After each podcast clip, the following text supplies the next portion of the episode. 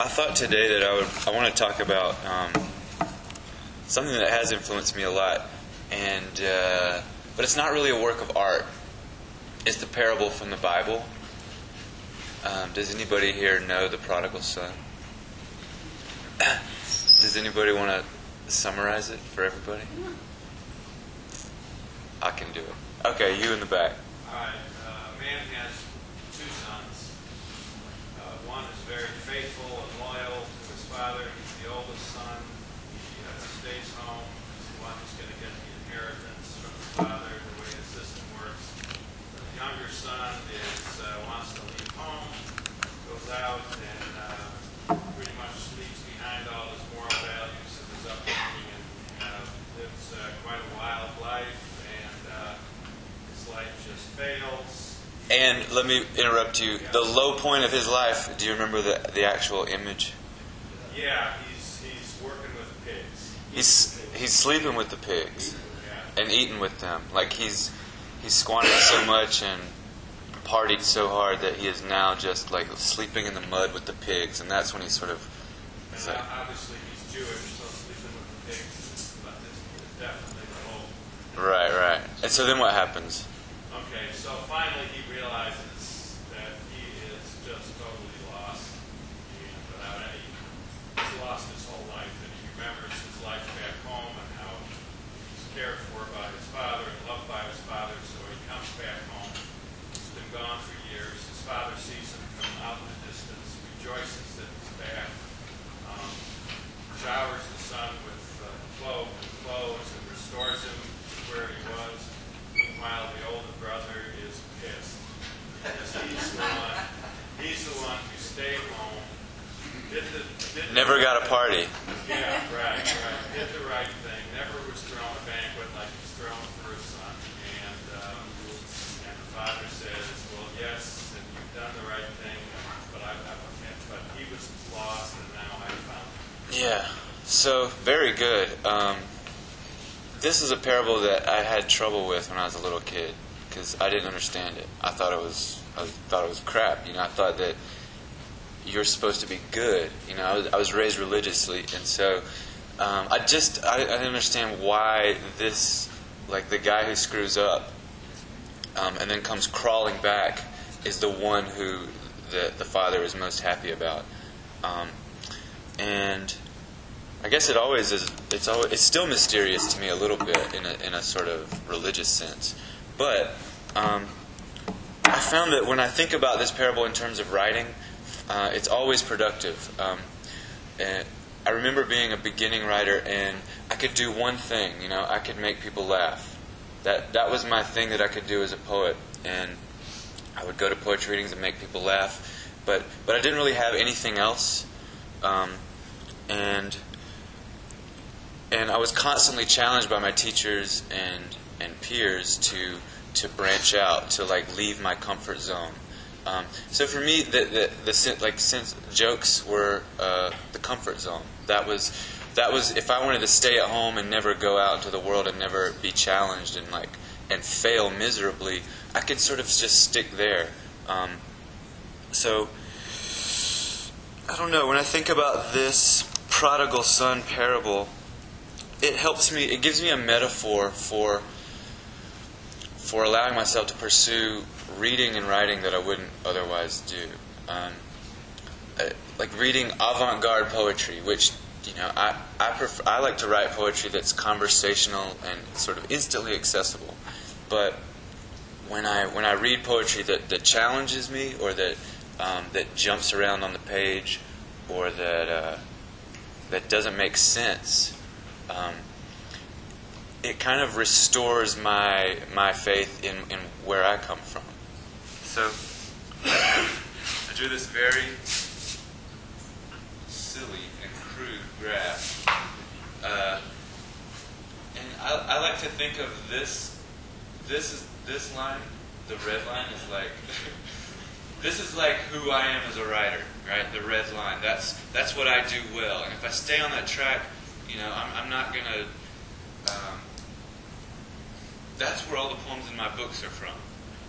And then this black line is when I leave home and crash. Uh, and I need the brush that makes. This is like sleeping with a pigs. now, this part.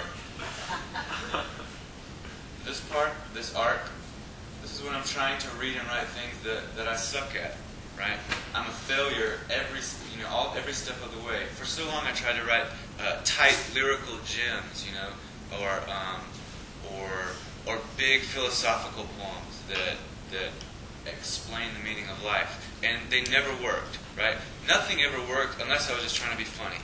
Um, so I would I would try all these things and go all the way out here to the pigs, and then I would and then I would get sick and come rushing home. And I feel like this is where I always do the best writing.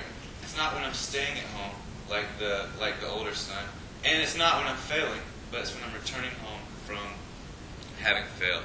So uh, I just find that incredibly useful as a way to manage the frustration and anxiety of, of reading and writing things that are very difficult. And you, you remember, like, oh, all I have to do is just push myself all the way to, to where I can't take it anymore, and I'm going to do what, do what I like to do. I'm going to return to that comfort zone. Um, and I feel like my work is, is the best in that place. So, this metaphor, I suppose, has very, been very influential for me. And thank you. I'm done.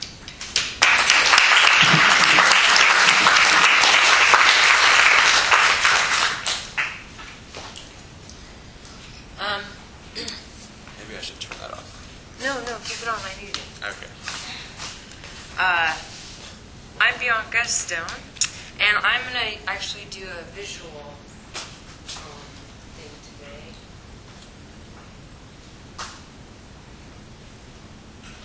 Um, I'm, I'm mainly a, a poet, um, but I wanted to talk today about something that I've been doing so much of lately um, is poetry and artwork together. And um, uh, especially to speak about inspiration, I was thinking um, when I was in my MFA program at NYU, um, I started feeling a little frustrated with the constant rigor of an MFA program and feeling a little closed in and uninspired. And I, but for some reason, I was feeling extremely drawn to Peanuts after many years of not reading it. And um, here's another one. I saw so much poetry in it, and I started thinking about how, why I was seeing poetry in it, like thinking about the, these spaces in between the panels and this, and and how the, the lines break from each panel, how many panels that Schulz chooses to have, all those choices that, that comic book artists make, um, putting an image with text and, and how they work together. And um, so I started uh, letting that come into my writing more and putting my writing back into the comics even and, and expanding drawing and, and text. I think these are really old, but um, this I think I cut out, yeah, I cut out um, pieces of panels and then rearranged them and drew things.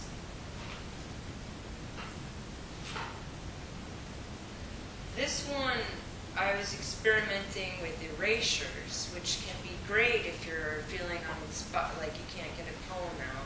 It was uh, a Christmas Carol, and um, I made an erasure out of it where you erase words and lines, and you choose words, and then you make your own poem out of out of those words, um, and then I put them into this somewhat dark uh, Peanuts comic that.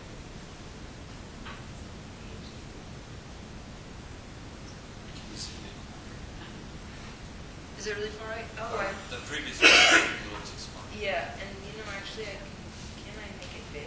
Yeah, in the bottom right-hand corner, there's a little box. Oh. But, oh. No, you can make a slideshow. This.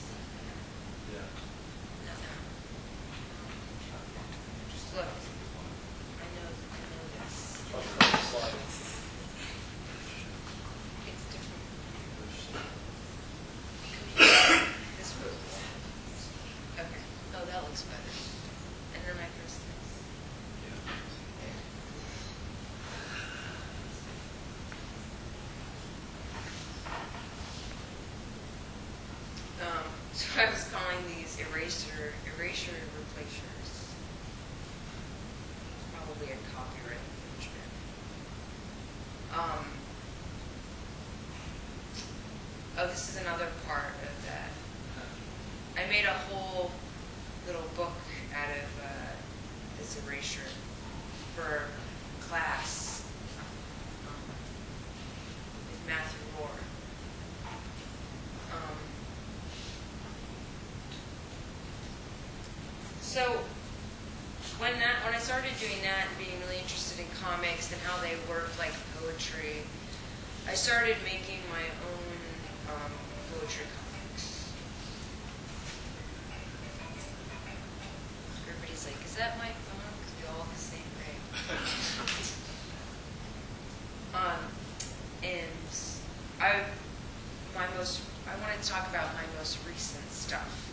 So, this is the comic book that I made. Finally, a real, actual looking comic, poetry comic book.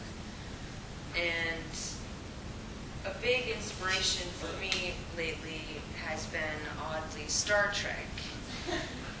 In particular, um, Voyager, which is uh, was a later one um, during the 90s. And this is Captain Kathryn Janeway.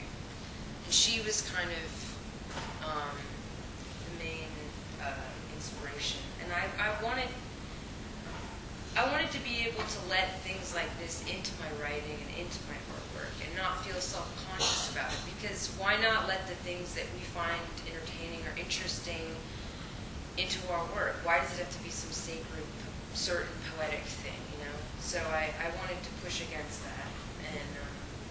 So this is a sample of one of the comics from the book where I used a little bit of Star Trek. And I'll read the poem. You all hear me? I want to open the mouth God gave you, beautiful mutant. Can you see me in the dusk, asking nothing of it? I feel sentimental. I feel like Captain Janeway watching a planet implode.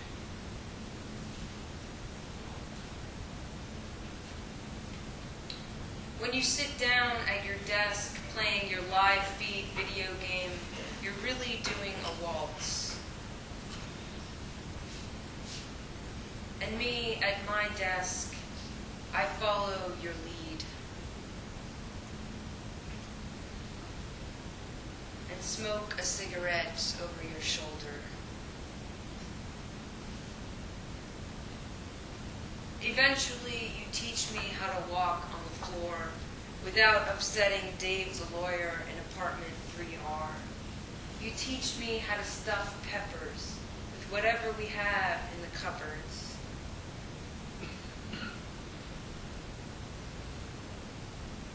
And when I call out in my sleep at night, you always call back to me.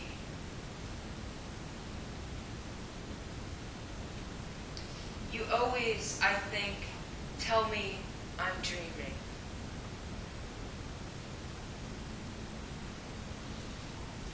Or I dream, you tell me I'm dreaming.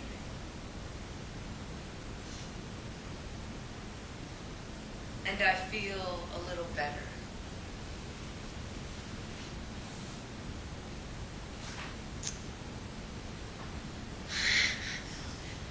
I also just wanted to, uh, since um, with with Janeway, I let it come into my comics, but I also wanted to write traditional poems through that inspiration. So I wrote. This is just the first line of a long poem I wrote, where I used uh, episodes of Voyager and the stories and, and, and emotions and, and a poem about it um, without hopefully being like fan fiction or something. this is um, an image from the book I did in collaboration with Anne Carson, great essayist and poet, Uh, and as you can see, one of the little people has a Star Trek insignia. And um,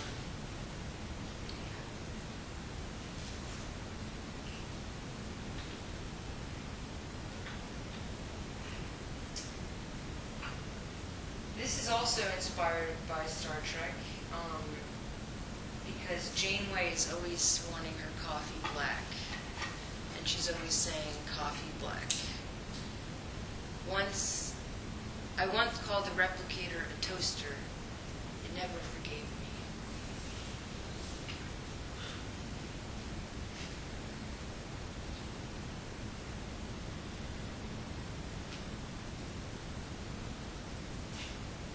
So, um, I was experimenting with doing poetry comics images. I just, you know, whatever, it's a failure. But, like, I, I think it's great to kind of, again, like, let yourself use your poetry and, and your visual interests, your photography, your drawing, and um, just experiment with different ways of expressing it. And uh, this is like another. I was just looking through all the things on my computer that I used, you know, uh, different Star Trek things with. Oh, and then the last thing I'm going to show is um, like a poem video I made.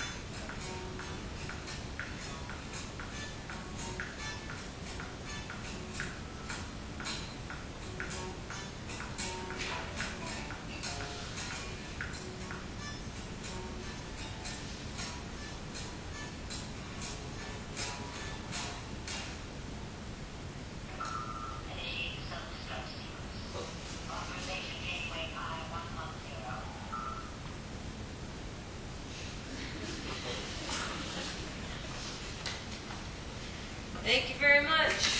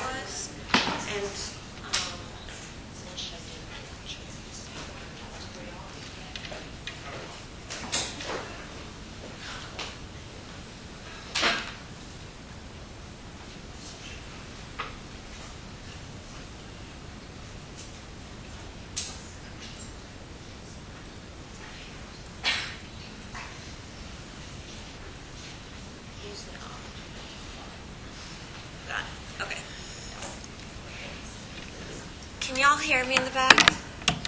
Yeah? Hi, I'm Emily Pettit. Um, I don't know if I want to do that. Um, can you still hear me? Okay. I I was I was born into a family of poets, um, and I grew up, and everyone I knew was a poet, although I didn't know it. Um, I I I didn't care. I didn't. I thought it was normal. My main childhood toy game was a little bunny who I called Snuggle Bunny, and he was a poet because I thought that was a normal job. And his wife was a poet and doctor. Her name's Mary Mouse. She's really super awesome, even though she didn't seem to win any prizes. And I have lots of little prizes I made for him. It's complicated. Um, but uh, so my whole life I'm I'm around poets and I don't I'm not thinking about it and I'm I'm I'm ha- playing a game where I have a little bunny and he's a poet and I'm writing tiny poetry books for him that would get published by me um, that were like this big you know smaller than a matchbox or um, uh, match is um, booklet match booklet and um, I had my my poet parents are crazy, and uh, my childhood in many ways.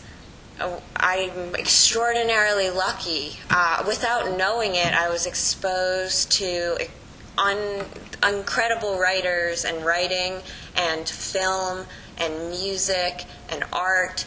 Um, just it was I I took for took it for granted for a long time. I I thought it was normal, and uh, this is all mostly because of my mother, who is a poet, and her name is Dara Wier, and um, she she loves everything. She's the most curious human being I have ever met in my life, uh, and it it has been the greatest inspiration and influence to both my work and my life, and so many people I know's life because she's also a very serious teacher.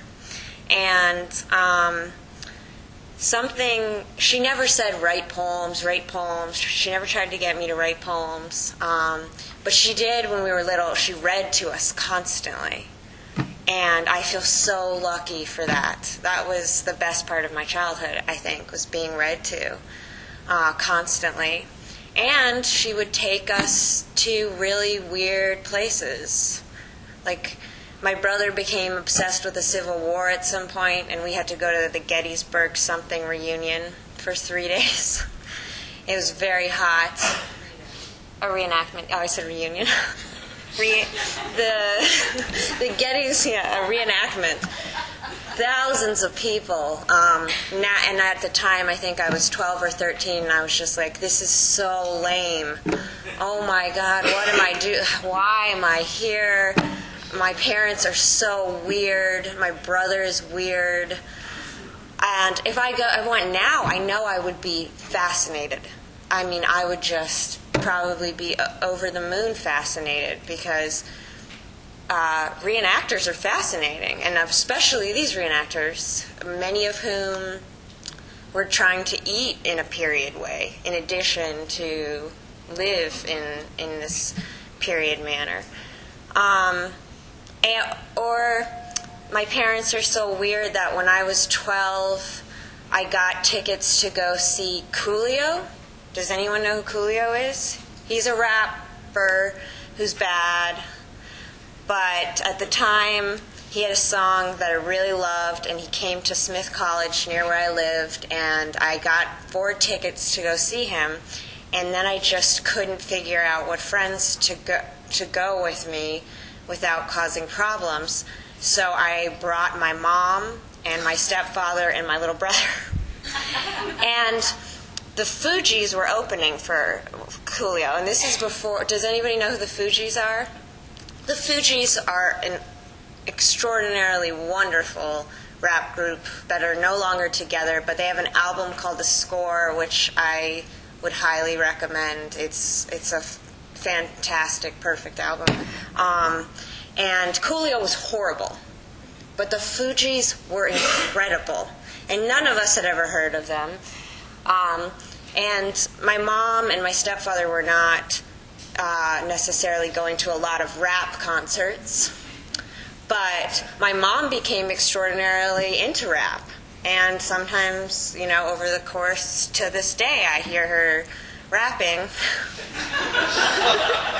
sometimes, particularly a song by my favorite uh, MC, who is uh, an MC named Slug and has a group called Atmosphere, and he has a song called I Love You, Don't Ever Fucking Question That, which she likes to rap sometimes.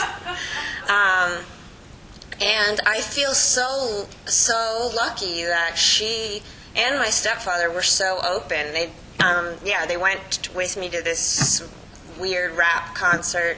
They took me to a million different kinds of concerts, dragged me to a million different museums, readings, uh, other th- weird things. I was trying to explain to uh, Carol and Bianca earlier how my parents we'd go somewhere and they'd be like, "I built this auditorium. Didn't I do a nice job for you? Are you comfortable in your seats?" I picked them out um, because I thought that uh, the leaf pattern was not bad and fitting for such an auditorium. And my brother and I would go, You didn't make this? What? It would drive us crazy. It would drive us so nuts. But they lived by their imaginations. And I think both my brother and I um, try to do the same thing in many ways. And so, for me, uh, one of the ways in which I get to engage with my imaginated, imagination is by writing poems. And another way is by drawing, and another way is with photography. Um, and I have been trying to spend and let all of those things come together similarly to how what Bianca was saying that you know you not to let anything be too precious and um, let what you love work together. And um, so my great yeah my greatest inspiration and influence has definitely been my mother and other people I love such as Bianca who for many many reasons has inspired me in many ways and currently I'm watching season 2 of Star Trek Voyager and it's awesome it's really awesome. I liked Next Generation when I was little, and I had a birthday party, Next Generation birthday party, which is really embarrassing, and my parents completely facilitated that. And we're like, here, let's make phasers. Um, and yeah, they they're just really weird. And um, my mom's birthday this past year, I had Bianca and a couple other friends help me make a movie poem, or a poem movie, or what do we call it?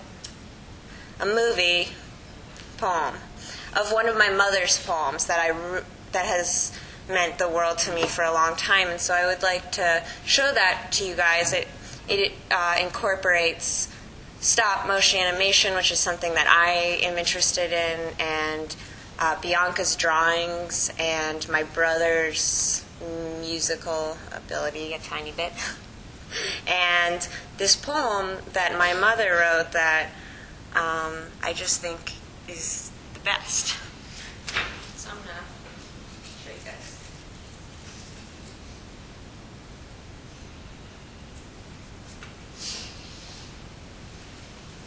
Government is a little firefox. Oh, okay. I was going to say, why did it go away? The other one, the other one.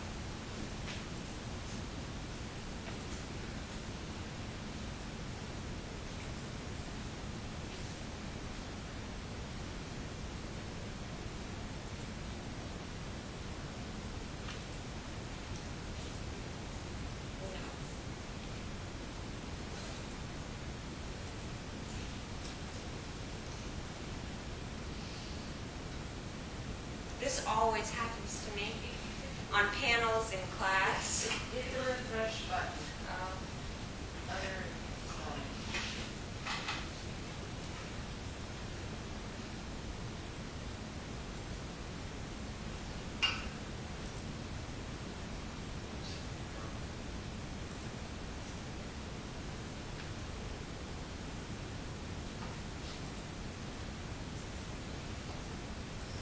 I know that there's no sound there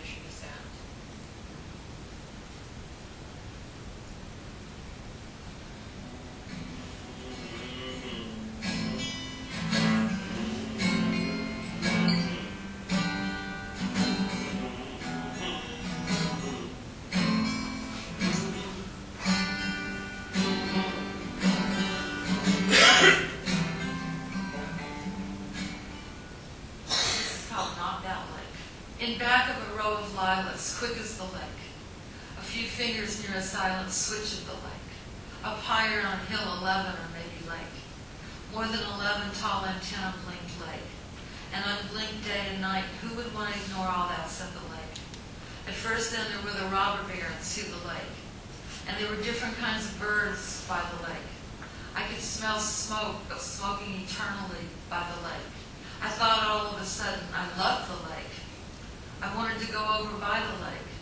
Do you know we went out to sea by the lake? Do you know what went on when the lake? You get an inkling and then the lake. You begin to take a drink of water, but the lake. You pay out a certain percentage over by the lake. You drift into other worlds and soon enough the lake. Your hand is like the lake. Your hair, the hair in your head is the lake. I thought lake all of a sudden nearly in the lake. Those trees look weak in the knees for the lake. Someone's father old in his grave from the lake. Real honest to God choir boys singing for the lake. A belted kingfisher made occasional dives into a pond near the lake. And a yellow rumped warbler and a pair of northern shoveler ducks soon found rest by the lake. What someone thinks someone else remembers by the lake. Anyone will say almost anything appear to be ra- to appear to be rational next to the lake. It was an exciting week inside the lake. Do you have any plans yet for the lake? Oh, all we needed was just a little bit more of the lake. Friday before last, a little before five in the lake. Quick, I'm shot through the heart. Please call the lake. I now pronounce you man and lake. the girl cut her teeth on the lake. The boy was named after his mother's side of the lake. After so many days of wind and rain, the, the lake came out. And the lake was the way the lake was. And I put my hand on my love's knee under the lake. And my love's head turned and looked into the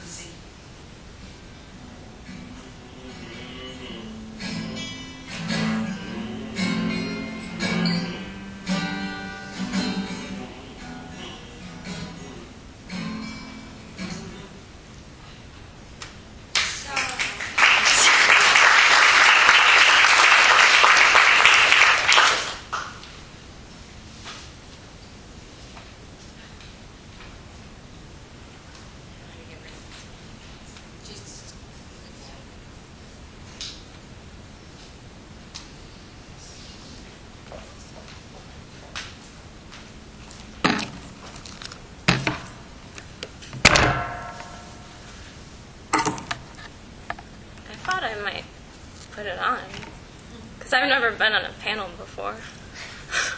this is really exciting. Can you hear me? Okay. Um, I'm Madeline McDonnell. Um, I'm the token fiction writer on the panel because we're really reviled and no one wants to read our type of work. Um, how many of you guys are taking fiction workshops here this summer? A few of you. Good. Um, or maybe bad, because I'm about to insult the, the edicts that fiction writers often proffer, myself included. Um, are you talking about conflict in your classes at all? Some knowing nods, ah, yes, conflict. Um, of course, stories. Uh, often in class, we talk about how we need you need to have a conflict somewhere near the beginning to interest the reader, to make the reader ask, "What's going to happen next?" I, oh my God, I can't believe that just happened. Uh, to make the reader continue, um, and and I accept I accept this fact most of the time. Uh, I think, you know, if I had been sitting there when Mark was talking and he was talking about the prodigal son parable and being very charming and funny, and I was going like, and like pretending to vomit and being like, he sucks. Um, you guys would probably have been like, whoa, that was that was really entertaining, and you would have talked about it later. Um, you would have asked your your professors about it and about me, um, and that might have been even better than what is actually happening. Maybe I should have done that uh, if I had like put bunny ears over Emily when she was sitting there. If I had done something at the surface of this life that we're occupying. I had done something active, taken action that was conflictive um, and that had consequences. That would have been interesting. Um, in class, I often find myself saying, and I'm recycling phrases that I've heard from my own instructors in the past you have to visit trouble on your characters, and don't leave your characters alone. And this one is really good. It's a formula. It makes me feel like good at math, which I'm not. Drama equals desire plus danger. Um, so, yeah, write that down. Uh, but sometimes then the, my dark secret is that everything I tell my students I never do. I'm like, revise! And then I'm just like, and I never read over what I write. Um, and I also, but I do think I'm, I'm joking a little bit, but I do think it's it's useful to remember to take some of the workshop truisms that you hear with a grain of salt because uh, talking about things in this academic way sometimes necessitates reduction.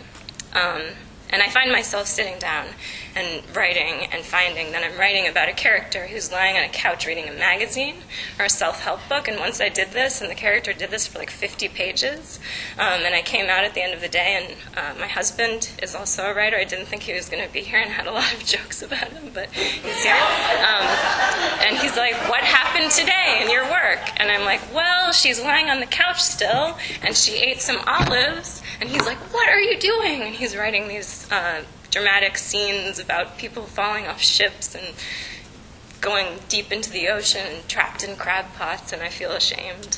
Um, but I find myself wondering okay, drama equals desire plus danger, but what about those of us who are afflicted by desire, who are uh, long with longing, uh, but who live in a life that is devoid of danger? What about the dangerless lives? Um, there's a book called In the Absence of Predators that uh, the August Caryl Pagel's Rescue Press published. It's by a writer called Vinnie Wilhelm. You should all read that. And that book takes that question as its subject a lot. What if there isn't any? What if there aren't predators? Um, what, what are we supposed to press up against? Um, and I find myself asking this more and more in this day and age when, as was uh, evident in this room, there's like do do do do do these devices um, are, are, are everywhere that we're interacting with. I often pretend to be a Luddite and I'm like, I just miss the days of the Pony Express and I would have been taking a lot of laudanum and wearing corsets and I can't live in this world. But I just do that because I'm really filled with anxiety and I can't write back to emails. But actually, I spend all day staring at screens, like staring at the emails I'm not writing back to, and then like looking at pictures of Kim Kardashian and then like reading weird articles. And I'm just doing this all day long. This is my life. Um, is there a place for that in fiction? And, and my August panel mates today have talked about uh, not being too precious about what you're writing about. Um, sometimes we feel like this is not a, a, worthy subject for fiction, this thing that I'm doing. Um, but I'm excited by writers who find a way to, to make those kinds of lives live vitally in their work. Um, I'm also interested in just in language itself. It's one of the means we have to escape the cages of our flesh. Um, and uh, and you often hear in workshops the prose should be transparent. You shouldn't have to be too conscious of the way the sentences are made. And I find myself resisting that a lot too because I'm interested in the way that characters might be processing the words, words snagging in their consciousnesses, and um, and changing their minds. And I'm interested in being inside of characters' minds. I'm interested in these like secret interactions that we're having. So your characters are supposed to talk to each other, but what if they're not talking to each other? What if they're just watching a movie? Isn't it fascinating uh, what might be going on in each of the characters' minds as they watch the same movie? It might be, it might be a different thing. Um, I, I, I will tell one joke about my husband um, now. Uh, we went to an opera recently. It was really, really good. And at the end, we got into a terrible fight. He's leaving now. Sorry. Uh, because it, it, was, it was so beautiful, and we're walking away from it, and he was like, What did you think of that? And I always feel like there's that tense moment at the end of any viewing experience that you've had with another person where it's kind of like, What did they think? And what am I supposed to say now? And how did I really feel? Maybe this is just me. I'm crazy. You guys now understand that. Uh, but, but I, was, I was anticipating this conversation, and I, I, often am kind of going to, I try to be the first person to ask so then I can change my answer based on what the other person said. Um, but I, I didn't, it didn't really work out this time. He beat me to the punch and he was like, What did you think of that? And I was like, Yeah, that was great. And I could tell that he thought it was so good and he was so moved. And suddenly I was like, He has more profound soul than I do. Oh, God. Um, and and he, he just kept like shaking his head and, and, and I, I couldn't quite. Uh, reach the level of ecstasy that he, he had reached, and I felt upset about this. And then he said, Well, did you cry at the end? And I had to say, No. And I felt horrible. Um, but I think there's a, a scene in which two people sit and watch an opera and then walk away from it together might not sound that exciting, but sometimes there's so much rich tension that's happening just inside people's minds. Um, and, and that's what I find myself interested in and excited by. And I'm just going to read a little bit of a story by a writer called Aleksandar Hemon. I uh, talked to this about with my students yesterday, so now is the moment where they realize I've only read one story ever. I lied about all that other stuff. Um, but uh, this this this scene, when I encountered it, really excited me. It's uh, the narrator of the story um, has been invited to a reception where a famous writer will be uh, honored, and he's deciding whether he should go to this reception. He, he doesn't think he's going to. Um, but uh, the scene begins here. I wasn't going to go to the reception. I had had enough of America and Americans to last me another lousy lifetime. He's in Sarajevo, which is where he grew up. But my parents were so proud that the American ambassador was willing to welcome me at his residence. The invitation, with its elaborate coat of arms and elegant cursive, recalled for them the golden years of my father's diplomatic service, officially elevating me into the realm of respectable adults. Father offered to let me wear his suit to the reception. It still looked good, he insisted, despite its 20 years and the triangular iron burn on its lapel. I resisted their implorations until I went to an internet cafe to read up on Richard McAllister, who's the writer. And this is the moment where I, as I'm reading this, get really excited. He's going to an internet cafe, he's setting a scene there. Uh, I had heard of him, of course, but had never read any of his books with an emaciated teenager to my left liquidating scores of disposable video game civilians, and a cologne reeking gentleman to my right listlessly browsing bestiality sites, I surfed through the life and works of Dick McAllister. And that's probably my favorite sentence in this passage um, because it's so extremely sensory. Um, the, the, the, image that we get of emaciation is extreme, and the vision, the smell is, is strong, the cologne that's reeking. Uh, the, the teenager is liquidating scores of disposable video game civilians, and you imagine him kind of like being really active at the keys. The other guy's listlessly browsing bestiality sites, so that pair of liquidating and listlessly. Um, I feel like you get placed so precisely in the scene that it feels physical and, and visceral, um, but it's also so excruciatingly lonely and depressing. Uh, these three people are sitting in a row, um, interacting with something, but they're not interacting with each other. But it's still vital and active, and we can see it. I surf through the life and works of Dick McAllister, he says. To cut a long story short, he was born, he lived, he wrote books, he inflicted suffering, and occasionally suffered himself. In Fall, his most recent memoir, a heartbreaking clenched jaw confession, he owned up to wife abusing, extended drinking binges, and spectacular breakdowns. In his novel Depth Sickness, I read, a loan shark shoots off his own foot on a hunting trip, then redeems his vacuous, vile life in recollection while waiting for help or death, both of which arrive at approximately the same time. I skimmed the reviews of the short story collections, one of which was called Suchness, and spent some time reading about Nothing We Say, McAllister's masterpiece and the winner of a Pulitzer Prize for fiction. The novel was about a Vietnam vet who did everything he could to get out of the war but cannot get the war out of himself. Everybody was crazy about it. It is hard not to be humbled by the honest brutality of McAllister's tortured heroes, one reviewer wrote. These men speak little not because they have nothing to say, but because the last remnants of decency in their dying hearts compel them to protect others from what they could say. It all sounded okay to me, but nothing to write home about. I found a McAllister fan site where there was a selection of quotes from his work, accompanied by page upon page of trivial exegesis. Some of the quotes were rather nice, though, and I copied them down. Before Nam, Cupper was burdened with the pointless enthusiasm of youth. The best remedy for the stormy sky is a curtain, he said. On the other side of the vast milky window pane sauntered a crew of basketball players, their shadows like a caravan passing along the horizon. Cupper had originally set out to save the world, but now he knew it was not worth it. One of these days, the thick chitin of the world will break open, and shit and sorrow will pour out and drown us all. Nothing we say can prevent that. I liked that one. The thick chitin of the world. That was pretty good. Chitin is a nitrogen containing polysaccharide related chemically to cellulose that forms a semi transparent horny substance and is a principal constituent of the exoskeleton or outer covering of insects, crustaceans, and arachnids. I just learned that today, so thought I would give you something useful. Um, uh, if you think about what actually happens at the surface of the scene, the character's just sitting still, typing, reading, um, but it's such an emotionally active consciousness. You can sense how the narrator feels about this guy, the suspicion, um, but the kind of flirtation that he is uh, engaging in with this other writer.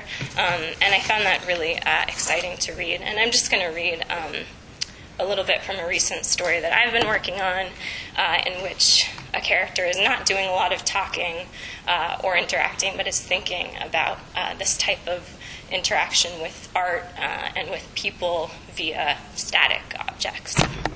So this uh, scene uh, starts at a party, and the main character, whose name is Kat and whose consciousness we're occupying as readers, um, is meeting up with some people she hasn't seen in a long time that she didn't know very well that she went to college with, one of whom uh, it turns out is a writer. So there have been some awkward party stuff happening before this.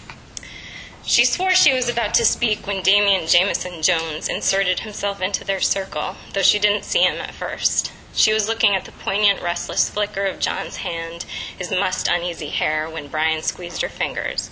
His own hand was suddenly clammy. Kids, Damien Jameson Jones said. He nodded at John, nodded at Brian, nodded at the girl with the fuchsia lipstick. Her nails were painted a marigold color. She clapped. DJJ, she said. In college, Damien Jameson Jones had worn a puffy winter jacket even in class, even in springtime. He'd had enormous, oddly colorless curls, rimless glasses, and a hostile blink. Kat used to see him in the student union, daring to sit with the famous poetess who presided over the creative writing department, daring to lean close to this famously frail poetess, to yammer and jabber and wave his shiny, puffy arms at her, to blink his punctilious, hostile blink as she stared silently into a cup of yellow soup. Now, Damien Jameson Jones wore tweed. Burgundy tweed in Maggie First's aged aunt's enormous apartment, which is where the party is taking place. Grainy black and white tweed in his enormous, oh so serious author photo. His book was actually called Why? Why? A Memoir by Damien Jameson Jones. In the opening scene, Damien Jameson Jones awakes in a hotel room in Stockholm, shocked by the stark winter light. He is naked, but for the thin costume provided by an expensive sweat streaked sheet.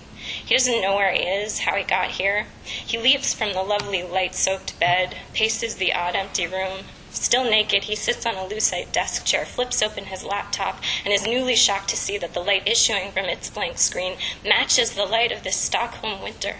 It is just as pale, just as mean and sweet and austere. Of course, he doesn't know he's in Stockholm yet. He finds a matchbook, Googles the hotel's name, feels tears star prick his eyes when he realizes that the hotel is owned by a media magnate famed for his exploitive employment practices. He hears something behind him and is suddenly certain he's not alone. He leaps up. Sure enough, there is something beneath the streaked sheet, something lumped and vibrating and bright. The light this lump emits is cool and strange. No one is here. The buzzing, the light comes only from Damian Jameson Jones's phone. He picks it up. Someone speaks to him softly in Japanese. He does not understand the someone's word, it, words. It is a woman, a woman with a thrilling, trilling voice, brittle as a dead songbird's claw, but nonetheless, he knows how to answer. Why? he whispers. Why? To the callow phone, the unseen woman, why? He is weeping now, and soon he realizes that the nameless woman is weeping too. Dushite? She whispers through her tears. I think that means why in Japanese. Dushite? Damian Jameson Jones nods, though no one can see him alone in his high white hotel. Why? He repeats, why? Kat remembered him asking the same question in their sentimentalism section ten years before. Why weren't they reading The Sorrows of Young Werther in the original German? Why Richardson but not Defoe? Why Deleuze but not Irigaray? And why did Professor Matthews give A's to papers that were little more than regurgitations of the lecture notes? Damian Jameson Jones held one such paper aloft as he asked this, his puffy arm flopping and shimmering, his large eyed girlfriend in the seat beside him, staring at her shifting toes, her chin just perceptibly wobbling. Now, Jamie, Damian Jameson Jones was saying it again. Why, he said, are we on the Upper East Side tonight, kids? And I'll just stop there. Um, thanks.